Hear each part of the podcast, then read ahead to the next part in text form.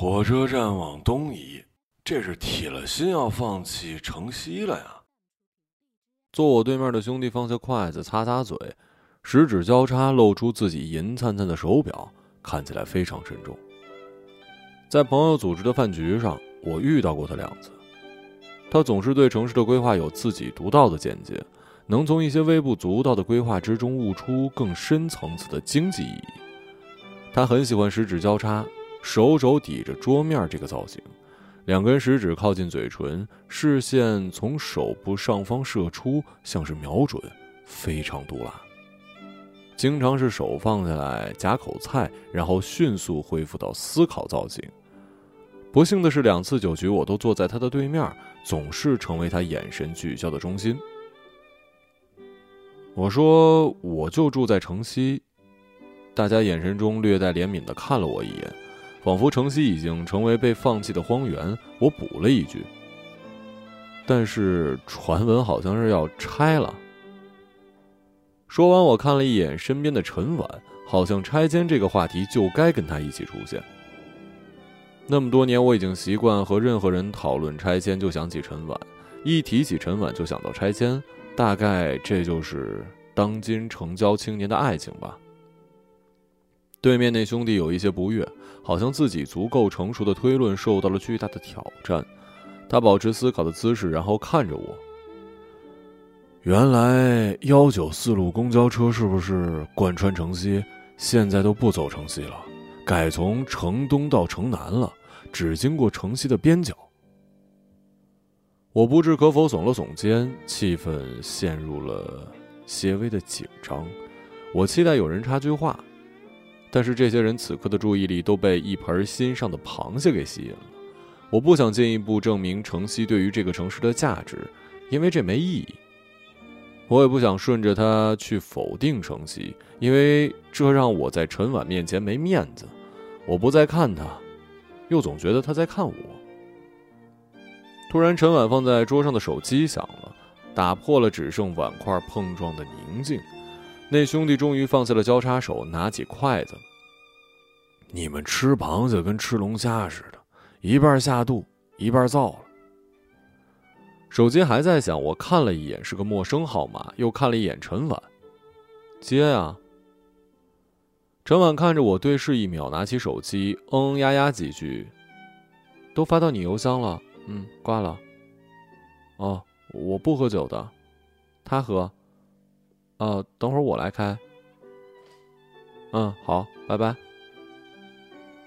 他点了一下红色的挂断键，新做的褐色指甲在高级餐厅的灯光下显得很华贵。他放下手机，转头看向我，帮我拿只螃蟹。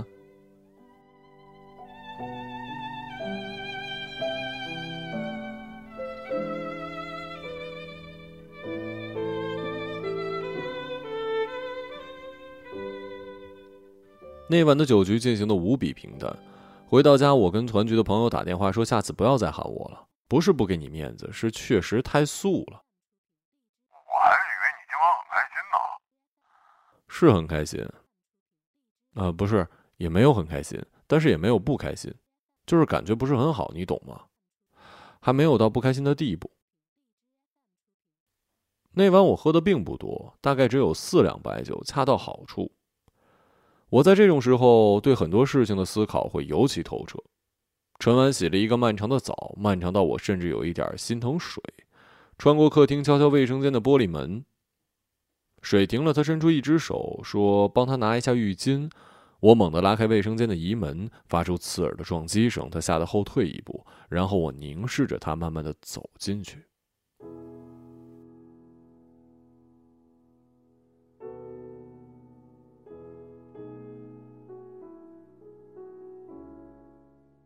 胡乱折腾一会儿之后，我们站在镜子面前，进入温情时刻。陈婉依次打开一些莫名其妙的瓶瓶罐罐往脸上抹，我按照她的吩咐，把她的头发一缕一缕地放在浴巾上擦拭，像是一根一根的搓麻绳。她的头发上凝结着一些水珠，顺着往下滴答。牙膏。她把牙刷伸到我的面前，我拿起牙膏，挤到出口处，忽然停下来。你说你是不是有点人家说的那种女权主义啊？为什么总是使唤我呢？手一伸要浴巾，洗完澡我就得帮你吹头发，刷个牙还得帮你挤牙膏。他看着我满脸平静。你挤不挤啊？挤。10点多，陈婉躺在床上敷着面膜，平板电脑靠在枕头上播放着《前任3》。腿伸直搭在墙上，微博上说这样能够瘦腿，同时他还不停地握拳再松开，据说这样能显出手指细长。身体各器官多线工程同时开展，互不干涉。我坐在床边打着电脑游戏，每次阵亡就回头看他一眼，我很怕他像我操作这个游戏人物一样突然去世，更害怕的是我不知道为什么会有这种奇怪的想法。我觉得我应该是害怕失去爱情吧。我安慰自己，好像的确就是这样，然后对自己点点头，继续玩游戏。夜再深一点，我们安静的各自玩手机，突发奇想，翻了一下曾经的网络相册，有很多高中时候的照片，他其实跟高中的时候长得没有明显区别。又或者在一起太久了，而变化又恰好是潜移默化的。我看了很久，眼睛涩涩的放下手机，关了台灯，闭上眼，脑子里只有一个画面。今晚饭局上，他手机铃声响起的时候，看我的那一眼。冬天来得很快，一到这个季节我就有一些烦躁。年就像是一个真空的压缩桶，把时间慢慢抽走，然后把我逼到角落，让我窒息。好像每到年底我们都要经历一场分手级别的争吵，原因总是围绕着婚姻和拆迁之类的。今年过年我们又吵了一架，具体原因忘了，但我习惯把我们的一切吵架归咎于我们家房子没拆迁。那孙子说对了，城西还真是一时半会儿拆不了。我们在吃饭的时候陷入一种对峙，不拆迁就真的不结婚了？结啊，问题是怎么结啊？我们现在住的房子70平，郊区，不算老破小，但也不是什么好房子。结了婚就得考虑孩子问题，得有学区吧。他拿着筷子的手在空中烦躁地摆了两下。行行行，闭嘴吧你啊！让你挣钱，你大嘴一咧就会打游戏。跟你说结婚，你倒是1、2、3、4拎得挺清楚的。我低头吃饭，自觉理亏，不去惹他。那你今年不去我们家过年了？我又沉默，他放下筷子，不可置信地问：“每年都去，今年突然就不去了？你让我爸妈怎么想啊？”都行，你去也行。要不你把这房子卖了，我们家也出点钱，换个市区的学区房首付，然后一起还。行啊，你不怕还房贷的日子过得惨就行了。陈婉往后一躺，瘫在椅子上，好像我这简单的一句话击垮了他。过了一会儿，他扔下筷子，拎起包。我回家了，既然你一时半会儿也没有结婚的意思，我天天跟你住在一起也不叫事儿。那我送你。滚，我打车，你吃你的饭吧你啊。他一吵架就回家，因为没结婚，所以其实没吵架也经常回家，我从不阻拦，也没有理由阻拦。吃完饭简单收拾一下，洗了个澡，热水从花洒上喷落的时候，我的目光一直巡视着这个狭小的浴室间。架子上5颜6色的瓶子，分得整整齐齐的毛巾，还有小兔子拖鞋。洗完澡，我用小牛奶浴巾擦干身体，身上一股清香。这他妈就是个女人的家呀，啥都是她喜欢的东西。我突然间非常难过地意识到了这一点。我曾经觉得很不公平，不是凭什么家里东西都是你喜欢的颜色跟造型啊？你也可以用你喜欢的呀，我又没阻止你，你喜欢什么呀？我被他问懵了，想了半天不知怎么回答，脑子里只有4个字儿：你喜欢的。那晚我一直翻来覆去的想，我喜欢什么呢？对，我喜欢 NBA， 我可以在家里放很多 NBA 的摆件，或者在墙上挂一些球衣。我立刻打通了陈婉电话。我要在墙上挂紫金球衣，我要买一玻璃柜，把我的珍藏的球鞋展览起来。好啊，我又没拦着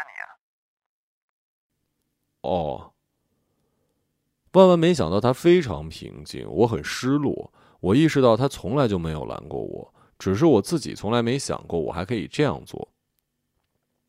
我泄了气，又不想挂球衣了，抱着电话在床上翻滚两圈。我想你了，你在家干嘛呢？扎你呢，我买了一个恶毒娃娃，上面写着你的名字，你一惹我不高兴，我就拿出来扎一扎。我立刻脑补那画面，觉得有一些真实。蛇蝎心肠，坏女人，折磨我这么多年，从不关心我，她指定能干出这样的事儿。坏女人，以后别想我抱着你睡。活活把你美死得了，还你抱着我睡，滚吧你！挂了电话，我把头重重的砸在枕头上，陷入了纠结。像我这般双子座男人，最怕的是这种不能入眠的夜晚。脑子里嗡嗡的声音慢慢沉寂，很多画面在脑海中闪现，然后最终定格在他躺在床上玩手机的某个瞬间。那时我刚好下班，正在做表格，他躺在床上玩手机，很专心，指甲哒哒哒敲在屏幕。我马上趁你睡觉的时候啊，把你那鸡爪都给你剪了，你真不怕把屏幕给敲坏了？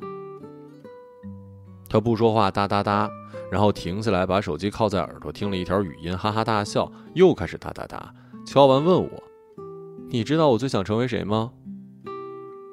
我停下手里工作，认真想，但始终无法理解他是从什么维度问出这问题，或者说是以什么样的出发点问出来这问题。他指的是最想成为哪个漂亮女明星，还是很严肃地告诉我他最想成为他的某某某同事，因为他活得没那么累？你说说看。他目不转睛地盯着屏幕，手里还在敲。我最想成为铁扇公主。他停顿一下，以为我会问为什么，但我没有。他接着说，因为铁扇公主的老公是真的牛。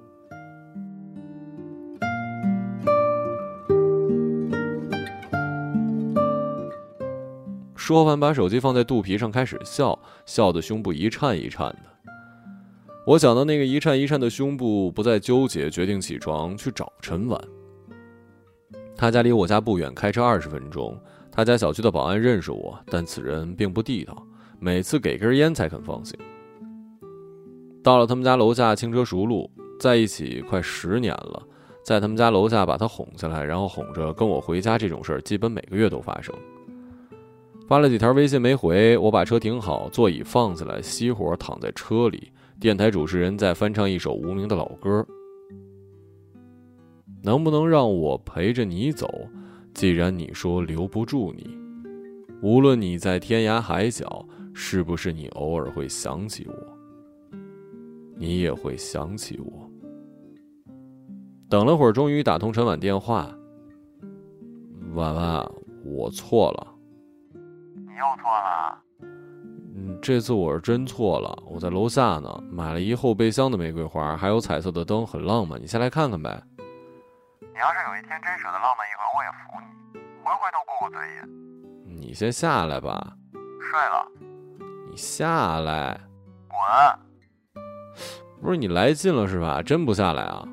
滚啊，说了不下去。你把事情给我想明白了再进我们家小区，这物业也是，怎么什么人都往里放啊？行，陈婉，你给我等着啊！我恶狠狠地挂了电话，有些难过。我们吵架大多是这样，带点玩笑的意味，但是心痛的感觉却无比真实。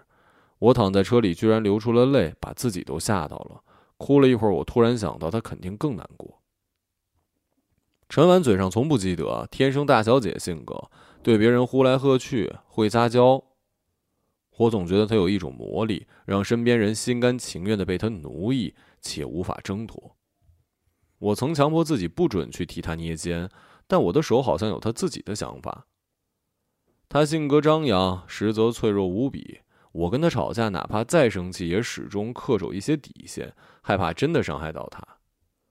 例如，我始终不敢说他胖，因为我知道他会因此疯掉。大部分时候，他在吵架中受到的伤害会比我多得多。我去哄他，他会踹我一脚，大骂一句滚。我当然不会滚了，贼头贼脑探过去继续哄。几次以后，终于忍不住笑了。他经常说自己没出息，应该多生几天气，不应该这么轻易原谅我，但我知道他做不到。这段爱情看似他是主动，其实是被动，他的小撒娇永远能得到满足，但他关于人生、关于理想的诉求却始终泯灭在了漫长的时光里，蒙着尘埃。他曾想在我身上看到一些改变，现在他不想了，但他仍然爱我。那晚我就坐在楼下的车里一晚上，我在想一个深奥的问题，一个一直困扰我的问题。陈婉电话响了，他为什么要先转过头来看我呢？我觉得这个问题可能是我们近期接连吵架的主要原因。那一眼看得我突然失去了安全感。早上8点，我看了一眼化妆镜，发现自己眼睛通红，打通他电话，第一遍没接，又打通了。你又睡过了？早起上班啊？他愣了一下，我放下手机，打开免提，很清晰听见那边是在车上，应该是出租车。那边有一些附近3公里实时单，从北京北路到黄河南路的网约车提示音。我坐起来陷入慌乱。我早就来上班了。我挂了电话，头伸出窗外，看了眼小区的这栋楼。他在撒谎，他晚上根本没回来。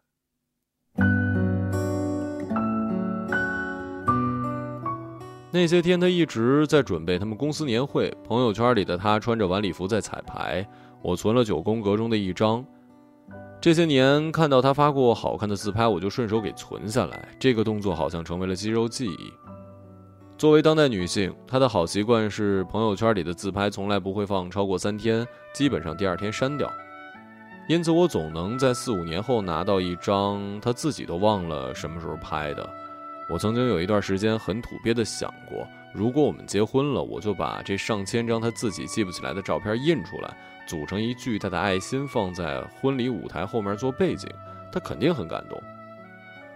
后来我有一次喝多了，把这计划说出来，他立刻严肃地说，不行，我以前的照片都好丑啊。那天我下班正好经过他们公司门口，停下车然后上楼。他们公司一部分人认识我，但大部分不认识。到了公司门口要刷卡才能进门，每次等他下班我都止步于此，但我这次很想进去。不知道是什么驱动我有了这个想法，我等了一会儿没人出来，蹭门进去的想法破灭了。站在消防通道里抽了一支烟，给他弹了一视频，他在彩排，穿了黑色礼服。你们公司年会太折腾了，还彩排啊？没办法，大企业。你还生气呢？不生气啊，从来就没生过气。我在你们公司门口呢。他悠闲的神态突然紧促，然后挂了电话。不一会儿我听见高跟鞋的声音，刷卡的声音，推门的声音。他走进楼道，我站在消防通道绿色灯牌下。这里不能抽烟，上次跟保安打起来还不长记性啊。你穿的真好看。你也就哄我的时候嘴甜了。我能进去看你彩排吗？不行，当然不行了，让我们公司人看到像什么样子啊？看自己女朋友彩排还是什么伤风败俗的事儿啊？不行，我每次去你们公司，你还不是让我在楼下的咖啡厅里等人，这叫己所不欲，勿施于人。我有点郁闷懊恼，想发作但又忍住。我总觉得他每一句话都好像是为拒绝我找的借口。我吸了烟，转身走了。1月17号离过年还有几天，陈婉打来电话，就年夜饭一事重新进行商榷。我最后给你一次机会，你要不要来我们家过年？见面聊呗。可以。晚上我亲手做了一些菜，他进屋之后放下包，非常自然地坐下开始吃。要不我回头去买箱酒，大年初一还是去你们家走一趟。不去？去干嘛呀？你不是不想去吗？我双手交叉靠在椅背上看着他。陈婉，你有没有一些时候会觉得其实我对你挺好的？你看生活让我总是照顾你啊。他像是在过去的日日夜夜里仔细地想过这问题，没有任何思考回答我。你知道吗，你对我的好都是偶像剧式的，比如帮我画眉毛，过马路的时候牵我的手，帮我递个浴巾，这叫对我好吗？也许是吧，但是你有没有想过，我们都是成年人，我们对一个人好的方式应该是改变、陪伴、戒烟、戒酒、努力工作，对未来有明确的规划，不再惹他生气。你有没有想过啊？我没想过。你想过，那你做到了吗？我懒得跟你吵架。你看到你逻辑的盲区，你就懒得吵架。我们不是在吵架。陈婉放下筷子，去把卫生间日暖打开。对不起啊，我听不明白你在说什么。我要洗澡，你先去开一下暖气。我站起身走进卫生间，打开日暖。我刚才是在模仿智能机器人，因为有时候我觉得我对你来说就是一功能性机器人。他白了我一眼，脱衣走进去。不久传来水声，我看着毛玻璃后纤细的身体，一些雾气顺着移门的缝隙氤氲出来，冉冉升起。彼时彼刻，闻着又重新在这个房间里飘散的某种奶香沐浴露的味道，我无比宁静。我想起很多类似于来日方长的词，然后无比的悲戚。他的包就在我对面的椅子上，我走过去打开拉链。他的包总是很小，但是东西很多，数据线、身份证、驾照、口红、高光、乳液，穿高跟鞋用的润足膏。我操，我居然连这个都认识。还有耳机、几枚硬币，他上班的写字楼的停车券，还有一张火锅店的抵扣券，还有电影票。我把电影票展开，又打开手机，对了对日期，是我在他们家楼下的那个晚上。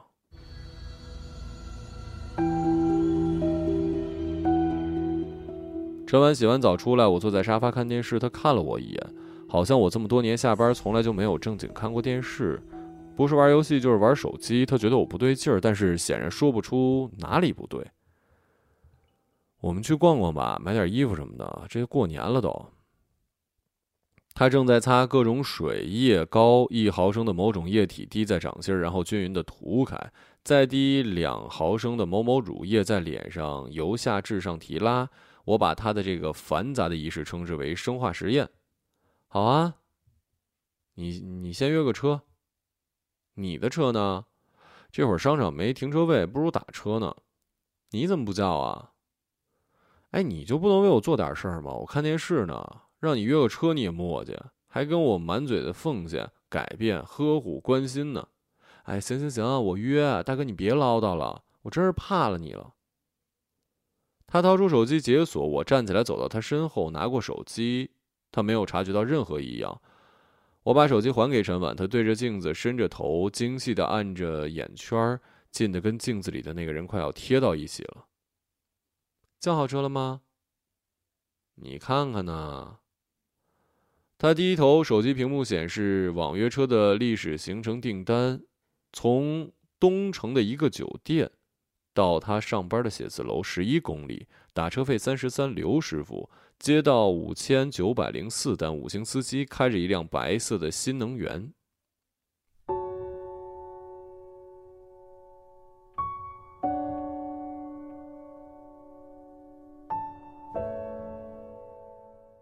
日期正是在楼下等他上班那天，那个他从我这里夺门而出的晚上。他去了城东的一个酒店，然后跟我说谎，说回家了。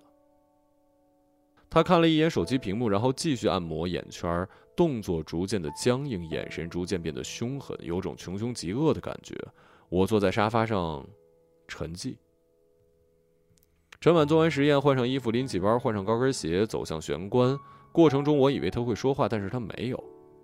打开门的时候，我冲过去一脚把门踹起来，整个楼层晃了一下。他没有胆怯，冷静坚定地说：“开门。”怕了。陈婉眼睛一红，继续开门，可惜力气小，门只是轻轻地晃了2下，根本毫无反应。他推开我，指甲从皮肤表层划过。你给我让开！我显然没有让开，胳膊上一道血迹浮现，还有一些青筋暴起。他使劲晃门，但是无济于事。刚刚洗完澡，整理好的头发此刻无比凌乱，脸上刚涂抹等待吸收的胶原蛋白被扭曲的表情所覆盖。他又推了我一会儿，最后是累了，但仍然抓着我的手跟我僵持。他没有停止发力，好像只要停下1秒就会前功尽弃。我看着他觉得好笑。你知道你为什么会这么反常吗？你看你用力挣扎，你要挣脱我，你此刻无比凶恶，但你是赤裸的，你明白吗？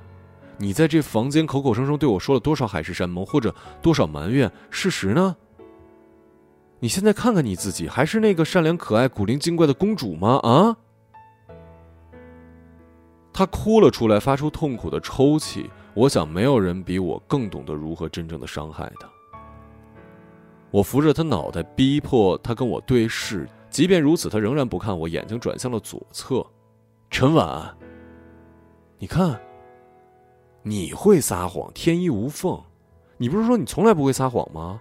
你不是义正言辞地跟我说过，我总是喜欢撒谎吗？他几乎崩溃，我获得了一种快感，松开手，他从门缝中侧身跑出去，我无法形容那种感觉，我真正的明白了一种心痛的感觉。我没有办法找到更加贴切的语言来描述，我两只手交叠捂着胸口，还是疼，感觉五脏六腑拧在了一起，慢慢缠绕钻入。这个家像是一个监牢，他逃走了，我却无处可逃。我躺在地上，进行了很多没有意义的思考。为什么呀？我为什么？他这是为什么？人真的是这样吗？缘分到底是什么东西？生命又是什么？什么时候开始的？我被骗了多久？他半年前那句话是不是别有深意？我彻夜的想不明白，我连我的问题都想不明白，我是有什么问题呢？还是我没有什么问题呢？绿色的城堡里，谜一般的天鹅，有你说不尽的故事，孤独的身影，只有钟声陪伴。凌晨我洗了个澡，我想睡一觉，也熬了一个通宵了，结果躺在床上睡不着。粉色的床单，微亮的星空灯，橱柜里的各种裙子、风衣，哆啦 A 梦的台灯。我想再也不会有这么可爱的一个人，她如此喜欢皮衣短靴，像是一个冷酷的机车少女，又如此的喜欢哆啦 A 梦，口头禅是本胖虎今天就让你尝尝我的铁拳。等待着天鹅的气息，藏不住你空虚的心灵，你在眺望着谁拥有了世界，却拥有不了平凡的爱。如果他不爱我，我能接受很多事儿，可是他仍然爱我，那他是为什么呢？我掏出手机，没有多少电，打通了他的电话，他接了。我一张口就突然想哭，于是沉默了一会儿，抿着嘴，没有发出任何声音。对不起，我吓着你了吧？我没事儿。那你为什么挠我呀？早知道就把你那鸡爪子都剪了，跟梅超风似的。我无意的，对不起。没事，真的对不起。我知道，我从来不愿意去伤害你，我也不知道为什么，我也想不明白，很多事都想不明白。是啊，每天追剧骂电视剧里人骂的倒是挺带劲儿，其实都一样。他是谁啊？能告诉我吗？他立刻警惕起来，好像我做了那么久的铺垫，就是为了问这个问题。你不认识？我一股怒火顶上心头，又很快平息。陈婉第一反应是保护好自己身后的那个人，这个飞扬跋扈的铁拳少女居然会悉心的呵护别人，也会从细节上帮自己爱的人排除可能潜在的风险。祝你幸福吧，陈婉。真的，我能说什么呢？祝你幸福吧。我真的只能想到这一句，祝你他妈的幸福。我昨晚在想，从16岁我们认识到现在整整10年了，我再用个5年忘记你，里里外外15年。陈婉，当我死的时候回首这15年，我会觉得我的人生好像就这15年是有血液有温度的。其实我从来都觉得能有资格喜欢你已经够幸福了，真的。你好看又可爱善良，即使事到如今我都觉得你善良，真的善良到骨子里的。我知道你很自责，因为你善良，你没有真正背叛什么，真正背叛者是不会自责的。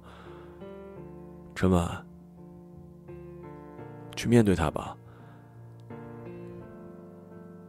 面对你爱的人。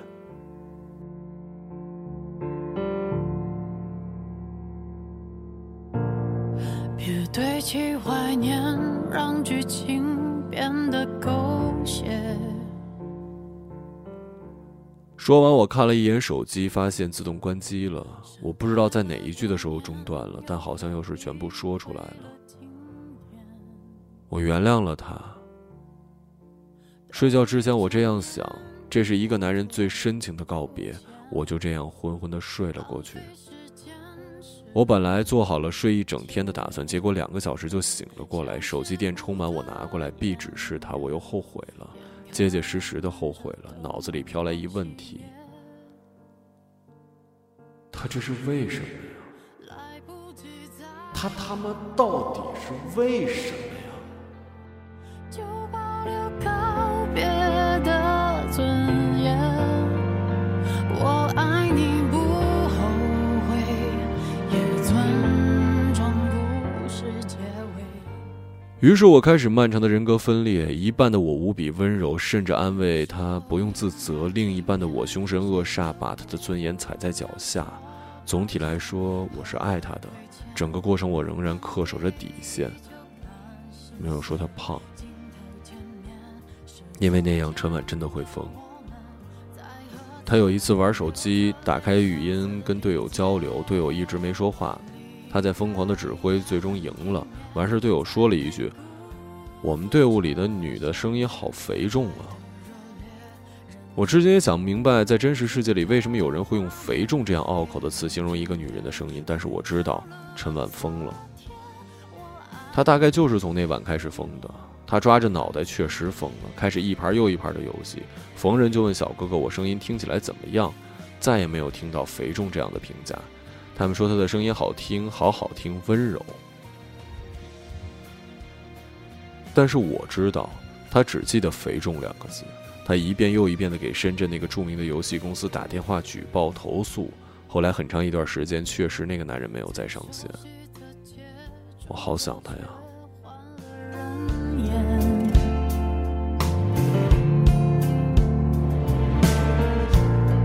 我哭到哽咽，心再痛就当破茧。1月27号早上，他敲门，我穿着睡衣起床。陈婉拉着2个箱子站在门口，我看了一眼，转身要回房间。大年初2还不起床啊？疫情那么严重，起床能干嘛呀？也是。然后开始收拾东西，声音很小，尽量没有吵到我睡觉。我微微眯着眼，从睫毛缝隙中看到这个熟悉的身影。他有时候拿起一个物件，然后停顿一下，认真考量手里的东西归属权，大多数时候想想又放下。哆啦 A 梦的台灯他放在了箱子里，其他一些我们在用的东西他都留了下来。最后他拉起箱子拉链儿，你看新闻了吗？没有啊。怎么了？又有几个确诊病例了？科比好像意外去世了。你说什么？你看看吧，好像是直升机事故。说完他站在原地看着我，没走也没说话。我坐起来刷了很久手机，然后低着头不知道说什么。你没事吧？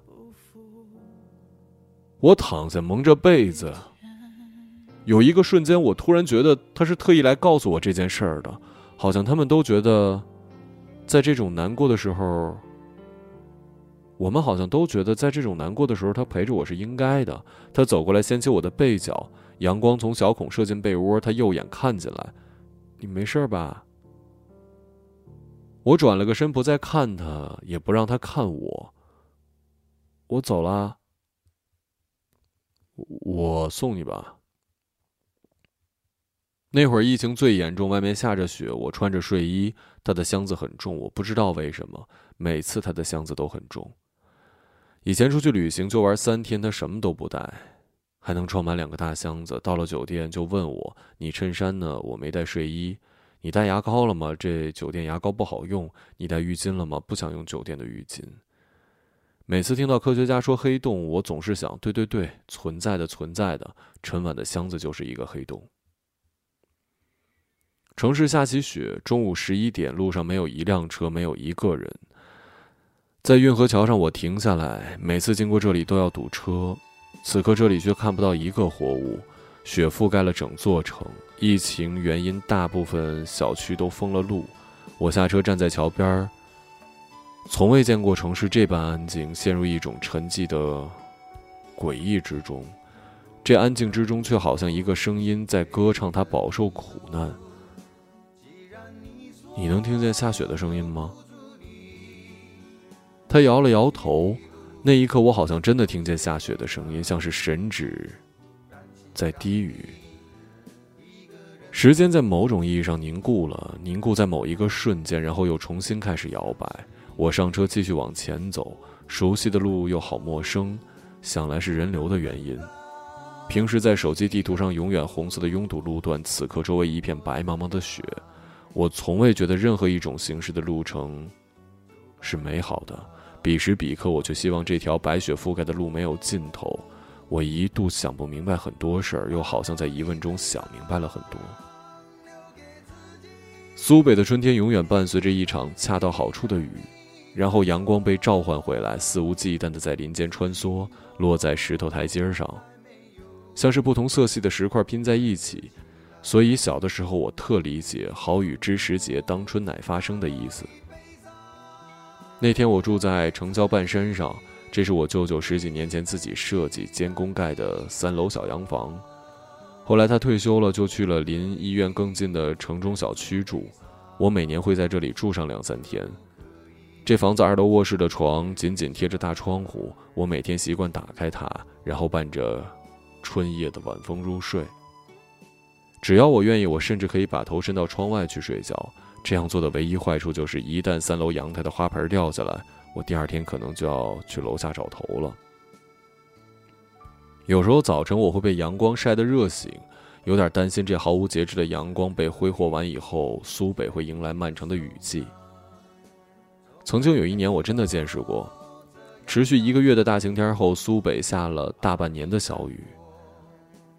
晚上真的开始下小雨，我躺在2楼床上，风吹起窗帘，让人心里发毛，好像是要闹鬼。我关上窗户，给陈婉打了个电话，她可能刚吃完酒，发出一些头痛带来的不规则呼吸。我们相互回忆了很多事儿，我原谅她了，从内心里，至少我是这样觉得的。我们聊得很开心，虽然有时候我还是想问一句，你到底是为什么，但总能憋住。我们说了很多话，直到深夜，我把手机从耳朵上拿开，看了一眼，181分钟，聊了3个小时。我不会再给你打电话了。我们都说过这样的话。我真的不会再打了。那就好，说明我们都能开始新的生活了。我还有最后一句话。你说。不要忘记我。我早醉了，我以为你会说什么深刻的呢。为了让你不要忘记我，我还有一句话想说。你说。你好肥重啊。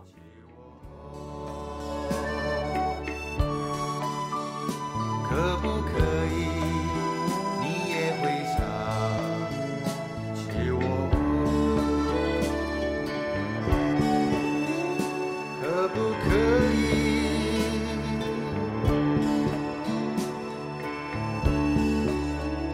可不可以。一个朗读者，马晓成。